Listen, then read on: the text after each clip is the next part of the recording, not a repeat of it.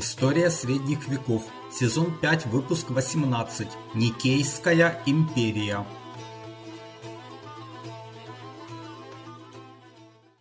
Здравствуйте. Меня зовут Валентин Хохлов. Это очередной выпуск из цикла об истории средних веков, пятый сезон, в котором мы говорим об истории Византийской империи. И мы уже почти ее завершаем. В прошлый раз мы поговорили о том, как в ходе четвёртого крестового похода в тысяча двести четвёртом году пал Константинополь. Закончилась на этом большая часть истории Византийской империи. Она еще потом восстановится, но сейчас на тысяча двести четвёртый год империя пала, там образовалась Латинская империя, латинские государства в Греции, но также образовались несколько греческих государств, и об основном из них, о Никейской империи, мы говорим в этом выпуске. Но прежде чем перейти к нему, я хочу напомнить, что продолжается война, которую путинская Россия развязала против Украины. Она длится с две тысячи четырнадцатого года, когда был захвачен Крым, оккупирована часть Донецкой и Луганской областей. А с февраля две тысячи двадцать второго началось полномасштабное вторжение. Оно продолжается до сих пор. До сих пор ракетные обстрелы, до сих пор ну, огромное количество людей на фронте, понятно, то есть положение достаточно сложно, но особенно вот в мае, в начале июня, когда практически каждый день по ночам путинцы обстреливали нас и ракетами, и дронами, и что важно, они же не военные объекты обстреливают, они обстреливают гражданские объекты, дома жилые, торговые центры. В общем, вот на днях люди в Краматорске погибли, там куда-то прилетела ракета из Искандер, что ли. Опять же, не по военным, а по мирным людям. То есть, ну вот я не дома нахожусь, я до сих пор нахожусь в более безопасном месте. И если у вас есть возможность, желание поддержать мой проект, присоединяйтесь на Patreon, patreon точка com, косая V A L, подчеркивание K H O K H L O V. Подписывайтесь на мой канал в YouTube, становитесь мемберами, э, мембером э, второго уровня и выше доступная. Просмотр этих видео на неделю раньше без рекламы. Ну, а если не можете оказывать какую-то там поддержку, ну, пожалуйста, просто подписывайтесь, ставьте лайки, и этого тоже будет вполне достаточно. Итак, переходим к этому выпуску. В ночь с двенадцатого на тринадцатое апреля тысяча двести четвёртого года пал Константинополь, ну, то есть крестоносцы его захватили, мы об этом говорили в прошлый раз. Более подробно о четвёртом крестовом походе в первом сезоне, выпуск номер тридцать. Там речь идет о латинских государствах на территории бывшей Византийской империи. И там основные подробности именно про эти образования. В самую последнюю ночь в Константинополе часть византийской знати провозгласила императором Константина Ласкаря. Это такой был знатный византиец, но, в общем-то, город уже фактически контролировали крестоносцы. И сам Константин так никогда и не правил. Он бежал в Никею, то есть на противоположный берег Босфора, ну там чуть-чуть вот в, вглубь Малой Азии, там этот большой город Никея. Туда же прибыл его брат Феодор, который был женат на дочери Алексея третьего, то есть вот зять бывшего императора. Константин пытался там чуть-чуть что-то сопротивляться, но дело в том, что Никея и вообще вот этот берег Малой Азии, они отходили номинально Латинской империи, и Константина довольно быстро крестоносцы разбили, то есть они и перешли в атаку, в общем-то, в наступление и на малоазиатском берегу. Константин после этого большой роли не играл. Крестоносцы тоже из Малой Азии в основном ушли, там остались небольшие отряды, но основная часть крестоносцев обратилась на север против болгарского царя Калаяна, который оказался самым грозным их противником. Что касается брата Константина, Феодора Ласкаря, то он отправился к турецкому султану, чтобы заключить с ним союз. И вот в это время он там он находился. Султан пошел на этот союз, потому что он опасался усиления крестоносцев. Дело в том, что турецкий султанат на то время, он еще полностью так не восстановился. И, конечно, крестоносцы для турок представляли в сложившейся ситуации больше угрозу, чем греки. Поэтому возник вот этот эпизодический союз между турками и греками на то время. Сейчас странно звучит, но тогда это вот была реальность. А вот у крестоносцев сложился эпизодический союз с армянами, которых греки в свое время ущемляли, в том числе по религиозному поводу, потому что у армян, собственно, армянская церковь, которая не ортодоксальная. В общем, об этом подробнее, опять же, выпуск номер тридцать первого сезона. С армянами греки, конечно, тогда нехорошо совсем поступили, но тем не менее мы возвращаемся к грекам. Поначалу Феодор Ласкарь тоже потерпел поражение от крестоносцев, но в тысяча двести пятом году, когда вот в основном крестоносцы ушли на европейский берег Босфора для борьбы с болгарами, то потихоньку Ласкарь начинает собирать вокруг себя уже там земли, уцелевших там знатных греков, и отвоевывать земли Малой Азии. Его власть признает самый важный город Никея. Кстати говоря, когда впервые вот Константин Ласкарь бежал, ну и с ним и вроде бы его брат был Феодор, то Константин в Никею вошел. Жену Феодора тоже пустили, а самого Феодора не пустили, потому что опасались уж очень сильного клана Ласкарей. Но уже в тысяча двести пятом году Никея признает власть Феодора Ласкаря. Там, кстати, еще была проблема, не было патриарха, потому что, да, был патриарх Константинопольский. После э, захвата крестоносцами Константинополя, разумеется, патриарх из города бежал, но он удалился куда-то в монастырь, э, что, в общем, все пропало, ничего больше не хочу, э, жил где-то уединенно. И э, получалось так, что э, как бы большая часть знати в Никее, а пастыря духовного нет. Ну и в итоге в тысяча двести восьмом году, так и там духовенство, которое там собралось, они избрали нового патриарха. И вот этот новый патриарх э, помазал э, Феодора э, Ласкаря на царство, как императора. Ну, мы говорим императора Никейской империи, это, конечно же, условно. Дело в том, что и сам термин Никейская империя такой же условный, как и термин Византийская империя. Э, в то время никто так не говорил, и слова такого не было. Дело в том, что э, Византийская империя – это же Римская империя, э, и император был э, императором римлян или ромеев, как там они могли говорить. А, но э, стать императором э, ромеев э, Феодор, э, видимо, не мог, потому что тогда был еще жив его тесть Алексей третий. Ну и вот Успенский в своей книге пишет, что Ласкаря обычно называли наш господин или там наш повелитель, как-то вот так. Ну и нигде не было сказано, вроде бы в прижизненных источниках, что он там император Никеи. Но поэтому вот эту оговорку я делаю, но дальше буду говорить так, как сейчас, в общем-то, принято говорить, а именно Никейская империя и Никейский император. Так вот, Феодор Ласкарь, став императором, балансировал между силами в Малой Азии. И первая угроза, еще до того, как он стал императором, поступила из Трапезундской империи. Опять же, условное наименование, но вот есть город Трапезунд. Туда еще в тысяча сто восемьдесят пятом году были вывезены внуки Андроника Комнина. Вот когда Андроника убили, когда вот было это восстание ангелов. Наверное, я вот сейчас не готов точно сказать, но у Андроника был сын, его, вероятно, тоже убили. А вот внуки Андроника уцелели, они были еще маленькими мальчиками, там было два брата, и их вывезли в Трапезунд.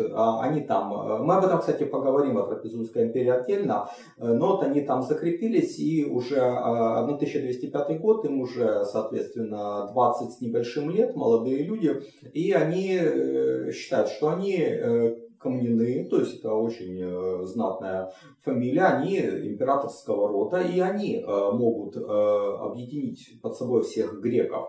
И вот один из них, Давид Комнин, с войском из грузин и лазов, а там в той империи греков было мало, в Трапезундской, там в основном были грузины, лазы, вот. И у него это войско было. И он пошел в тысяча двести пятом году на город Никомедия. Это вообще город на Мраморном море, как раз вот, ну, считайте, напротив Константинополя. А Феодор Ласкарь пошел ему навстречу и разбил его с помощью союзников турок. То есть вот этот вот греко-турецкий союз, он тут Ласкарю помог. Давид не угомонился, он второй раз идет, он уже обошел союз с крестоносцами. И пошел на Ласкаря, это тысяча двести шестой год. И вновь э, Ласкарь его отбросил. Хотя вот крестоносцы, которые действовали в союзе с Давидом, э, они заняли Никомедию. Ну просто Давид шел с востока, а крестоносцы с запада. И вот Ласкарь разбил на востоке Давида, а крестоносцы, видимо, вот в это время заняли э, Никомедию. Э, но э, Ласкарь тогда ищет себе еще одного союзника и находит его в лице болгарского царя Калаяна. Э, это очень грозный царь. На тот момент он там крестоносцам очень много проблем создавал, и он сковывал их основные силы как раз на европейском берегу Босфора. И это позволило никейцам в тысяча двести седьмом году в очередной раз разбить и отбросить э, силы э, трапезунцев. Там, по-моему, Давид Комнин э, вскоре погибнет. Вот. Ну и э, в итоге в тысяча двести седьмом году Ласкарь остается в Малой Азии. В принципе, э, такой основной греческой силой. Да, там шли стычки с крестоносцами, но опять же, основные силы крестоносцев на европейском берегу, в Малой Азии, там только отдельные отряды, и вряд ли они могли так эффективно защитить Малую Азию. И поэтому никейцам удалось успешно отвоевать почти все греческие земли. Там на юге от Мраморного моря осталась территория за крестоносцами, и Никомедия осталась за крестоносцами. А в основном все уже перешло к грекам, ну то есть Никейской империи. И на этом с латинянами было заключено перемирие. Это перемирие продлилось два года, и Феодор Ласкарь э, в полной мере использовал их для того, чтобы упрочить Никейскую империю. А дальше последовала буря. Э, умер болгарский царь Калаян, и тогда латинский император Генрих э, сумел э, усмирить болгар. Э, а к туркам в тысяча двести десятом году прибыл бывший император Алексей третий, он там как-то вошел к ним в доверие, и султан Кейхосров потребовал у Феодора уступить трон, э, ну, в общем-то, законному византийскому императору Алексею. А Феодор, конечно же, отказался. И тогда турки пошли войной на Никею, и весной тысяча двести одиннадцатого года вот как раз этот э, поход состоялся. И, и э, Ласкарь привлек на свою сторону рыцарей латинян. То есть возник противоположный союз: греки с латинянами против э, турок. И вот в битве при Антиохии на Меандре, при большом численном перевесе турок, э, почти они там разбили, они разбили крестоносцев, они почти разбили греков, и уже там э, султан, собственно, сбил с коня Феодора Ласкаря и хотел его убить, но тут Феодор проявил чудеса такого личного мужества. Он подсек э, ноги коню Кейхосрова, э, конь, соответственно, там э, завалился, султан э, упал, и э, Ласкарь э, отрубил ему голову. Э, турки, увидев, что их султан обезглавлен, э, бежали. И э, победа была за греками. То есть это очень славная победа, она очень сильно упрочила авторитет Феодора и воодушевила греков. И греки тут же забыли о том, что латиняне им в этой войне вроде как помогали, и они тут же пошли на латинян, что типа вот мы сейчас отвоюем Константинополь, сбросим этих вот неверных крестоносцев, и вновь будет все как раньше. Но император Генрих, он был, конечно, довольно выдающимся правителем, он собрал свое войско и и осенью тысяча двести одиннадцатого года разбил Ласкаря на реке Риндак. И положение Ласкаря вновь стало критическим, потому что силы латинян гнали его до самых турецких владений. И как бы вот в поле им противостоять греки не могли. Но латиняне, их было мало. Крестоносцы — грозная сила, но их очень мало.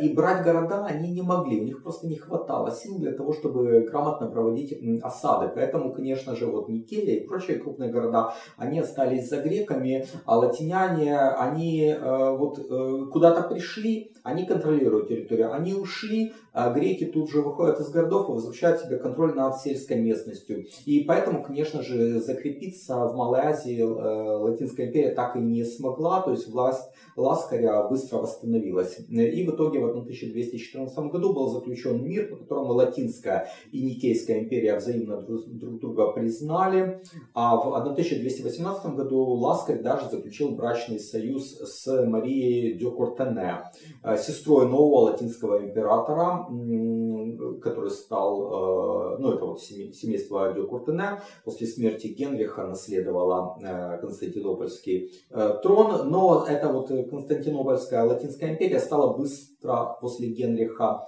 ослабевать. Как бы этот брачный союз не особо пригодился. То, что при жизни Генриха Ласкарь задумывал только, ну, вот отвоевание Константинополя, он начал потихоньку реализовывать при новом правителе Роберте де Кортене. Ну, он в Константинополе отсутствовал, там был регент Конан Бетюн, но вот он смог упредить нападение Феодора, но затем вот прибыл император Роберт, но до войны, в общем-то, так и не дошло, а в тысяча двести двадцать втором году Феодор Ласкарь умер. И трон он завещал своему зятю Иоанну Дуке Ватацу. Вот так ударение Ватац. А, значит, и он стал новым императором под именем Иоанна третьего. Ну, тут нумерация э, продолжается от византийских императоров. Этот вот Иоанн э, Дука Ватац э, был очень сильным правителем, неутомимым, при этом осторожным. То есть он совмещал в себе такие качества: расчетливый, э, умный. Он умел ждать, он не лез вперед, он, в принципе, очень разумно поступал, укреплял свою базу, вот такую экономическую базу, укреплял свои тылы, выжидал, не, не лез вперед, даже очень, очень рачительно вел хозяйство, очень такой был хороший хозяйственник. И Никейская империя при нем достигла, и при его сыне, достигла пика могущества. Вот как описывает современник этого императора Иоанна третьего. Он умел искусственно находить способы сохранить свое, чем дорожил, и в то же время справиться с враждебным ему, чтобы этими двумя способами соблюсти свои интересы. В первые годы его правления было два заговора. Дело в том, что там был один такой знатный византиец Нестонг, и были у Ласкаря братья. Ну, не, не Константин, а там еще было два младших, насколько я понимаю, брата. Вот. И они рассчитывали, что им власть перейдет, а не какому-то вот, ну, зятю. Но в итоге Иоанн все эти заговоры быстро подавил. Братья Ласкаря бежали, кстати говоря, к латинянам, пошли войной на Никею со стороны латинских владений в Малой Азии. И это дало Иоанну третьему повод в ответ вторгнуться в латинские владения и почти все их захватить. А греческий флот также захватил острова Самос, Хиос и Лесбос, ну вот в северной части Эгейского моря. Осторожная политика Иоанна третьего выразилась в том, что он крепил никейские владения, старался не ввязываться в дела на европейском берегу, где схватились между собой вот те силы, о которых мы говорили в прошлый раз. То есть это Латинская империя, Эпирский деспотат и Болгарское царство. Вот эти все большие войны там в Македонии, в Южной Болгарии. Это все проходило мимо Никейской империи. Никейская империя затаилась, укреплялась. пока те друг с другом грызлись. Хотя вот одно время жители Адрианополя попросили взять город под свою руку, я об этом в прошлый раз упоминал. Иоанн направил туда гарнизон, то есть там вот Никейская империя вроде как выставила свое войско, но когда эти вот эпирцы, ну тогда уже, по-моему, был императором объявлен Феодор в Фессалониках, когда он пошел к Адрианополю, то никейский отряд Иоанн вывел без боя, чтобы не ссориться ни с кем, просто там грызитесь сами. В общем, Адрианополь захватил Феодор Фессалоникийский. Так, но Иоанн при случае пытался захватить то, что было рядом. Например, богатый остров Родос. Там правил греческий магнат Лев Габала. И он, в принципе, вроде как номинально признавал императора, но правил сам. Кстати говоря, вот именно на Родосе отличился молодой полководец Палеолог. Мы о нем будем еще говорить. Но затем вот Гавала вошел в союз с Венецией, и Иоанн Третий не решился конфликтовать. Венецианский флот был самым сильным вот, в Средиземном море, поэтому ограничились лишь тем, что Гавала номинально признал, что он входит в состав Никейской империи, но на императора он не обращал никакого внимания. В тридцатых годах тринадцатого века в Константинополе императором-соправителем стал прославленный рыцарь Иоанн Дюбриен. И он сразу начал пробовать отвоевывать латинские владения Малой Азии, которые захватил Ватац в начале своего правления. В итоге ничего не добился, потому что, конечно же, Ватац, он, то, что он захватывал, он там уже укреплялся и назад уже было не отвоевать крестоносцам их земли. Но, кроме того, Ватац также проводил искусственную дипломатическую политику, пытался найти союзника в лице Папы Римского, начал переговоры об объединении церквей. И в тысяча двести тридцать четвёртом году в Никею прибыли папские нунции. Ватац всячески пытался уговорить греческих иерархов пойти на компромисс, но в тот раз не получилось, потому что они зацепились опять за догматические противоречия, уния не состоялась.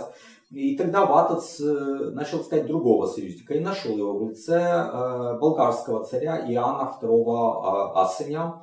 И вот этот союз был скреплен браком между сыном Ватаца и дочерью Иоанна Второго Асеня. И также в тысяча двести тридцать пятом году восточные патриархи дали добро на возведение Тырновского архиепископа в ранг патриарха. Тырново — это столица болгарского царства тогдашняя.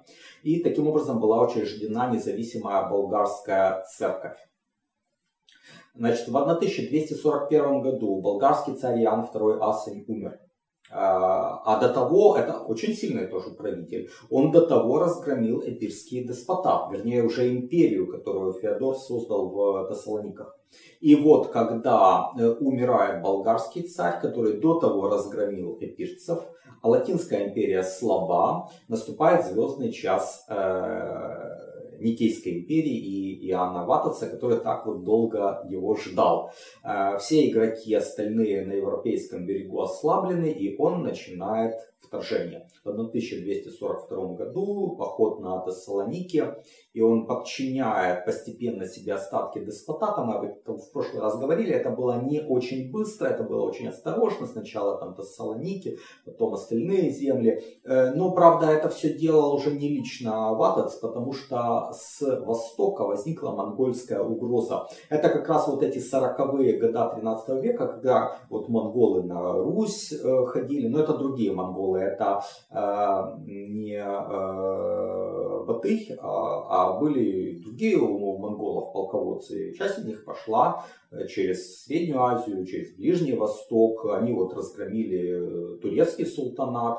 Но и поэтому никейцы очень обеспокоились, что с востока вот эта вот угроза. Но монголы до никейских владений не дошли и не э, сталкивались э, греки с монголами в итоге. Но Ватац очень сильно тогда напрягся. Вот уже около двадцати лет я увлекаюсь историей средних веков. Читаю книги и смотрю передачи, а недавно начал и сам создавать видео и подкасты на эту тему. Это мое хобби, и я создаю контент совершенно бесплатно. Но если у вас есть желание и возможность поддержать мой труд материально, то присоединяйтесь к моему сообществу на сайте Patreon. Оно называется по моему имени Вэл Хохлов. Patreon.com касая VAL подчеркивание KHOKHLOV. Не забывайте подписываться и на мой канал в YouTube. Его можно найти также по моему имени Вэл Хохлов. Но в итоге, пока он там был на, на Востоке, на Западе для него тоже все, все дела были благополучно, потому что сын Феодора Иоанн Комнин Дука, который правил в Фессалониках, признал верховенство Никейского императора, получил титул деспота э, и остался там править. Но э, в итоге Фессалоники пошли под руку Никейской империи. Что касается монголов, то они разгромили в тысяча двести сорок первом — тысяча двести сорок пятом годах иконийский султанат, то есть турок, но все, до границ с Никеей не дошли.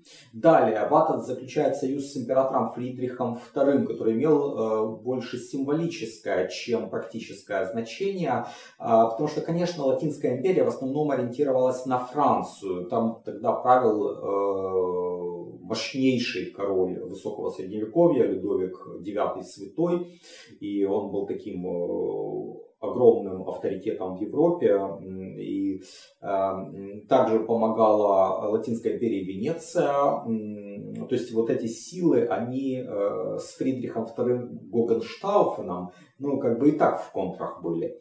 Э, ну, и у Фридриха были свои проблемы, поэтому, как бы, помочь Ватацу он э, ничем не мог, но зато он и не помогал Латинской империи. Ну, правда, с другой стороны, конечно, пока был жив Фридрих Второй, то Ватацу было не очень удобно захватывать Константинополь. Реально он мог его захватить легко, но ссориться с таким важным союзником на Западе ему не хотелось, а Фридрих, конечно, наверное, бы обиделся за захват Константинополя. Но, но символический смысл был, что вот император Священной Римской империи, союзник Никейского императора. Поэтому Ватац действовал в основном в Македонии, вот он ее закончил покорять в тысяча двести сорок шестом году. Родос он завоевал, кстати говоря. Этому поспособствовали генуэзцы, которые в тысяча двести сорок восьмом году выбили с острова Иоанна Гавалу, ну, то есть, вот, я так понимаю, преемника того Льва Гавалы, о котором я говорил выше. И вот когда генуэзцы захватили Родос, то уже у Ватаца проблем никаких не было. Типа он отражает захватчиков, высаживается на Родос, помогает Гавале, выбивает в тысяча двести пятидесятом году генуэзцев, но Но с тех пор, конечно же, берет власть над Родосом в свои руки. То есть номинально там Гавала остается править, но уже не как самостоятельный правитель, а как подчиненный Ватацу э, чиновник.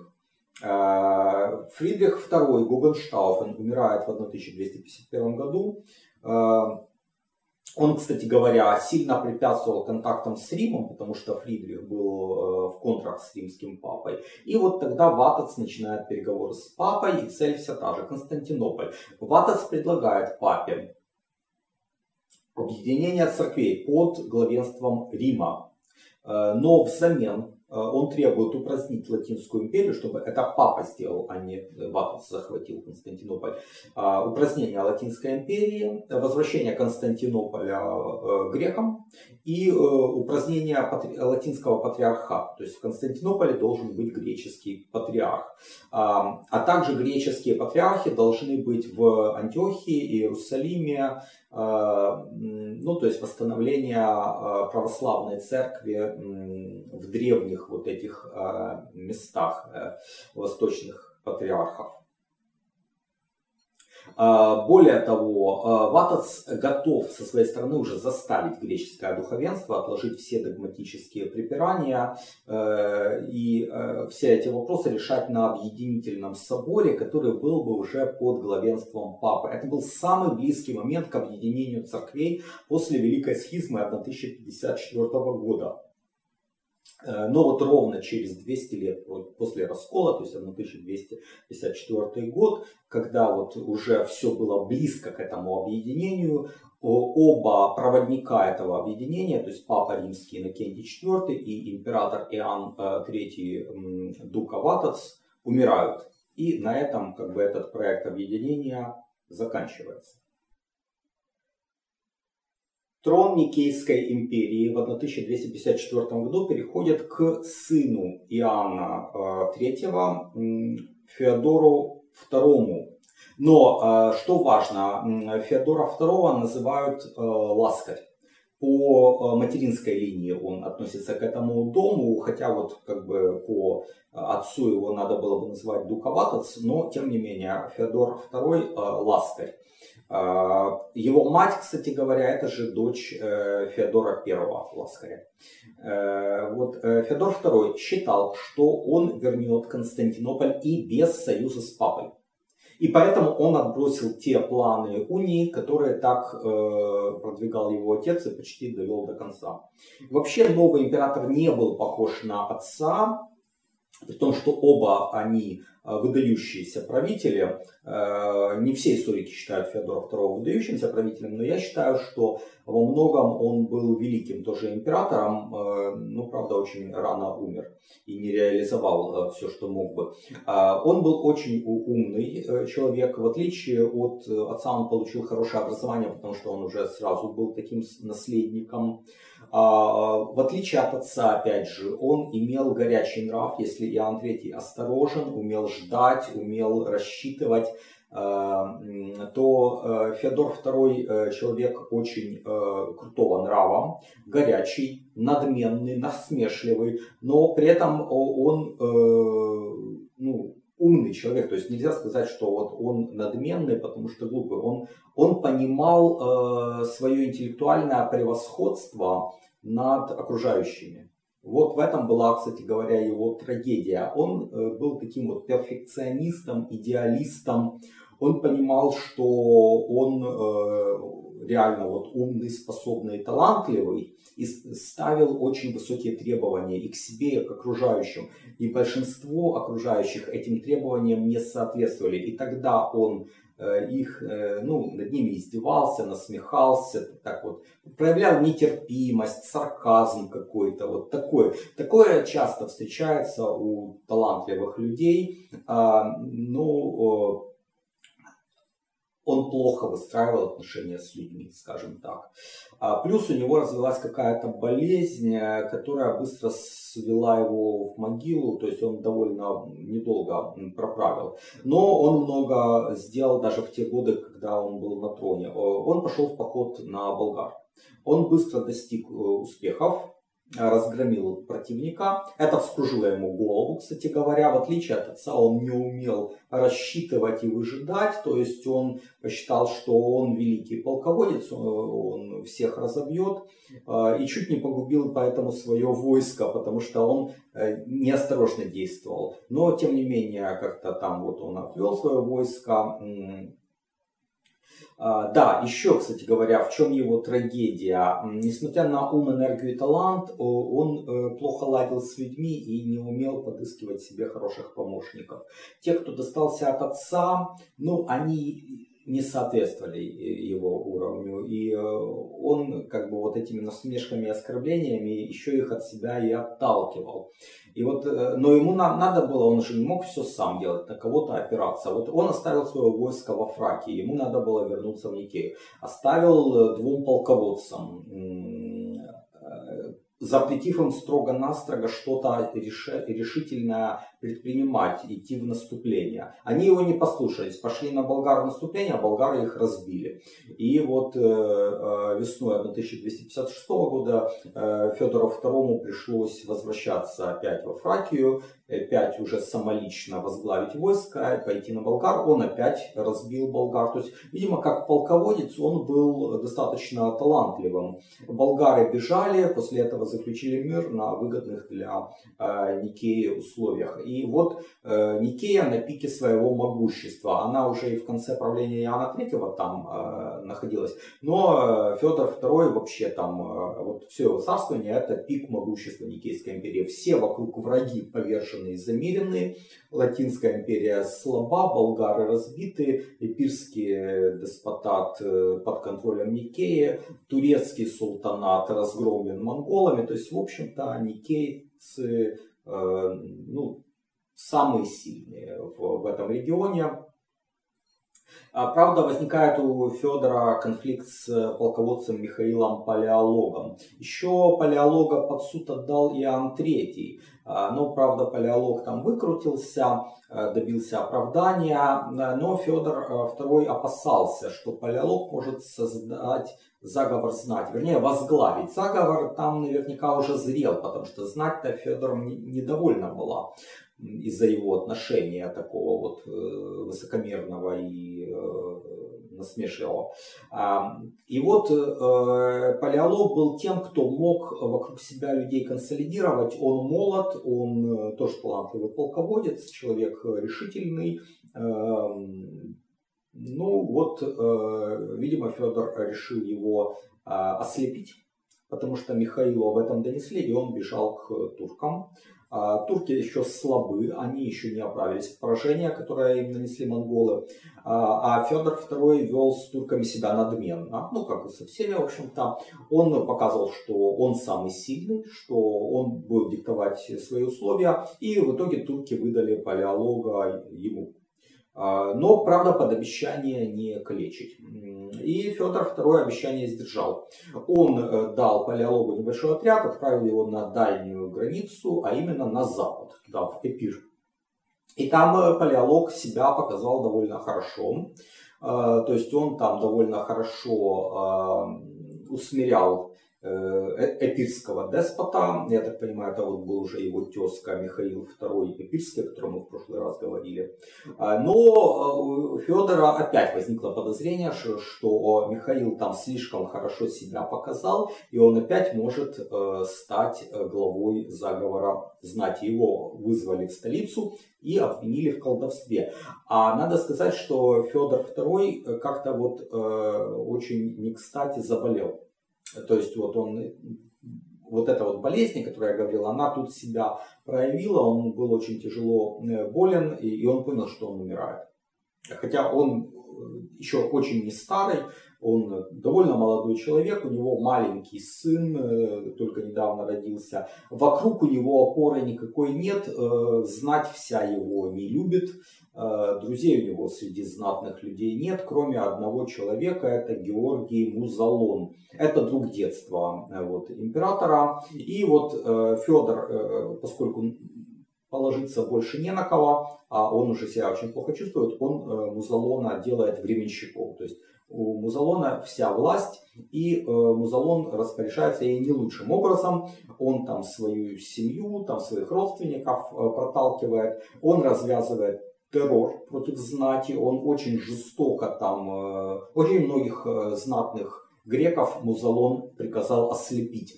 И умирающий император, ну, он практически только одного человека он спас, грубо говоря, отменил решение Музалона, а так довольно много там было ослеплено. И вот в августе тысяча двести пятьдесят восьмого года император Феодор Второй умирает, трон переходит его восьмилетнему сыну Иоанну Четвёртому, а регентом становится Музалон. Конечно же, Музалон понимает, что он в очень сложной ситуации, его все ненавидят, вся знать его просто готова разорвать. Но у Музалона находится мальчик-император, они в крепости. Но через девять дней после смерти Феодора Второго знать говорит, что надо бы показать наследника нового императора в церкви, пусть вот он придет в церковь. Значит, они идут в церковь, ну вот Музалон, там небольшой его, его свита, небольшая, и император Иоанн Четвёртый. И когда процессия входит в церковь, там были наемники, которых подкупила знать. И вот эти наемники схватили мальчика, ничего ему не сделали, просто вот его взяли. А, а после этого тут же Музалона и его родственников греческая знать растерзала. Он буквально ну, всех зверски поубивал. А Иоанна четвёртого передали Михаилу Палеологу, который также захватил и казну императорскую. А Палеолог, конечно, обещал, что он будет блюсти интересы вот Иоанна четвёртого. Он щедро раздавал наполненную, наполненную казну, а казна там была действительно полна, потому что Иоанн третий очень рачительно вел хозяйство. И Палеолог довольно быстро растратил это все для того, чтобы подкупить знать. В первую очередь партия слепых, так называемых, то есть это те, кого Музалон ослепил в свое время, это наиболее знатные греки, вот, э, они и месть, э, вот, э, жажда, жажда мести у них была и против Музалона, и против, разумеется, Феодора второго. Э, и вот э, Палеолог их щедро также подкупал, э, используя царскую казну. И в итоге в тысяча двести пятьдесят девятом году его сделали регентом. Правда, между ними и знатью, между ним и знатью было заключено некоторое такое соглашение о том, что власть регента будет ограничена, он то не мог, все не мог. То есть вроде как бы знать должна была бы его контролировать. Ну и потом он сказал, давайте тогда проводить коронацию. Когда дело уже шло к самой церемонии, то Палеолог сказал, что ну вот... не очень хорошо, что вот корону возложат на голову маленького мальчика, там девятилетнего Иоанна четвёртого. Давайте корону ему возложим на голову, когда он достигнет совершеннолетия и станет править сам. А пока вот я регент, и поэтому коронуйте меня. И в итоге корона была возложена на Михаила Палеолога, а не на законного императора Иоанна четвёртого. Ну, это, конечно же, было неслыханное беззаконие. Даже патриарх тогда отказался служить дальше и ушел в монастырь. И положение Палеолога было непрочным, потому что, конечно, когда увидели, как он себя ведет, то тут же воспрянули те, кто поддерживали Ласкарей и, соответственно, Иоанна четвёртого. И тогда Михаил Палеолог решил, что сделать? Правильно, укрепить свое положение путем крупной победы, а именно отвоевания Константинополя. И э, это было довольно несложно сделать, потому что положение Латинской империи было плачевным. Э, отряды Палеолога окружили э, город успешно, они начали штурмовать Галату, но вот штурм не удался, в общем, ничего они там не добились, и Михаил на время отступил. Он уехал в Малую Азию, там он предался разным развлечениям в компании со своей семьей, там с сестрами. Отряды он оставил на европейском берегу Босфора, там был такой кесарь Алексей Стратигопул. А вот этот Алексей Стратигопул, который командовал войском в отсутствие Палеолога. Кстати, в этом войске в основном были турки. Вот такая... ирония судьбы. А, да. И эти турки были в союзе с Никеей на то время. И вот этот вот Алексей Стратигопул проводил разведку. Ну, такое просто смотрел, что там и как в этом городе, который, вокруг которого стояли его отряды. И он выяснил, что основные силы латинян и венецианский флот ушли в Черное море, чтобы там какой-то город захватить. И недолго думая, Стратигопул собрал своих людей. Это было ночью двадцать пятого июля тысяча двести шестьдесят первого года и захватил Константинополь. То есть сначала там порядка пятидесяти людей просочились в город, там наступила ночь, они перебили стражу у ворот, открыли ворота, и в ворота ворвалась уже конница. Турки начали грабить город, но Стратигопул сумел их удержать. Далее, вообще он не предполагал, что он захватит Константинополь. Он собирался сделать вот такой рейд. И он даже хотел отступить. Но когда он понял, что, в общем-то, ему уже никто не сопротивляется, что император Балдуин испугался и бежал из дворца, он бежал на галеру венецианскую, и тогда Стратигопул решил, а почему тогда не остаться? Он остался в столице так, был захвачен Константинополь. И Стратигопул отправил донесение Михаилу Палеологу о взятии Константинополя. И самое интересное, что Михаил этому не поверил. Когда он получил это донесение, он решил, что это там розыгрыш, шутка, еще что-то. Но только нереальное взятие Константинополя и падение Латинской империи. Так вот, можно сказать, неожиданно для самого себя Палеолог получил вот, главный приз. И уже после захвата Константинополя в том же тысяча двести шестьдесят первом году Михаил Палеолог совершил главное злодейство в своей жизни, а именно он ослепил императора Иоанна четвёртого, которому было тогда там десять или одиннадцать лет. Сам Иоанн четвёртый в итоге проживет довольно долгую жизнь, но власти он уже никогда не получит. То есть вот этот слепой человек, он будет жить, там будут, конечно, Палеологу это очень долго помнить, но то, что сделано, сделано, все. Это, конечно, большая была историческая несправедливость к дому Ласкарей Ватацы, благодаря которым, в общем-то, Никея поднялась, благодаря которым она укрепилась, сумела объединить греческие земли. И тут на самом, вот, в самый такой важный момент, когда Константинополь пал, этот дом сходит с исторической сцены, а на смену приходят палеологи, которые, в общем-то, ничего особо до того не сделали.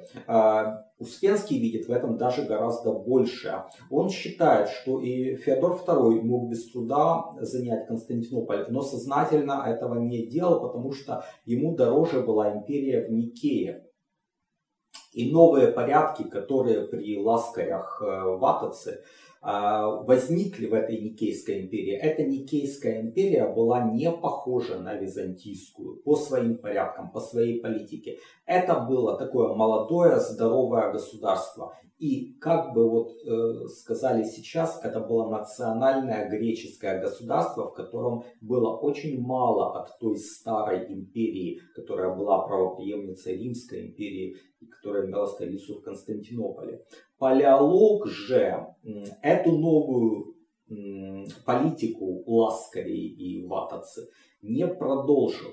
И он именно что восстановил Византийскую империю, вернувшись в Константинополь, восстановив э, ту форму государства и тот порядок правления, который существовал при Комнинах и при Ангелах. То есть вот произошло в тысяча двести шестьдесят первом году восстановление именно старой Византийской империи, уже такой подуставшей и дряхлой, но тем не менее она еще двести почти лет просуществует.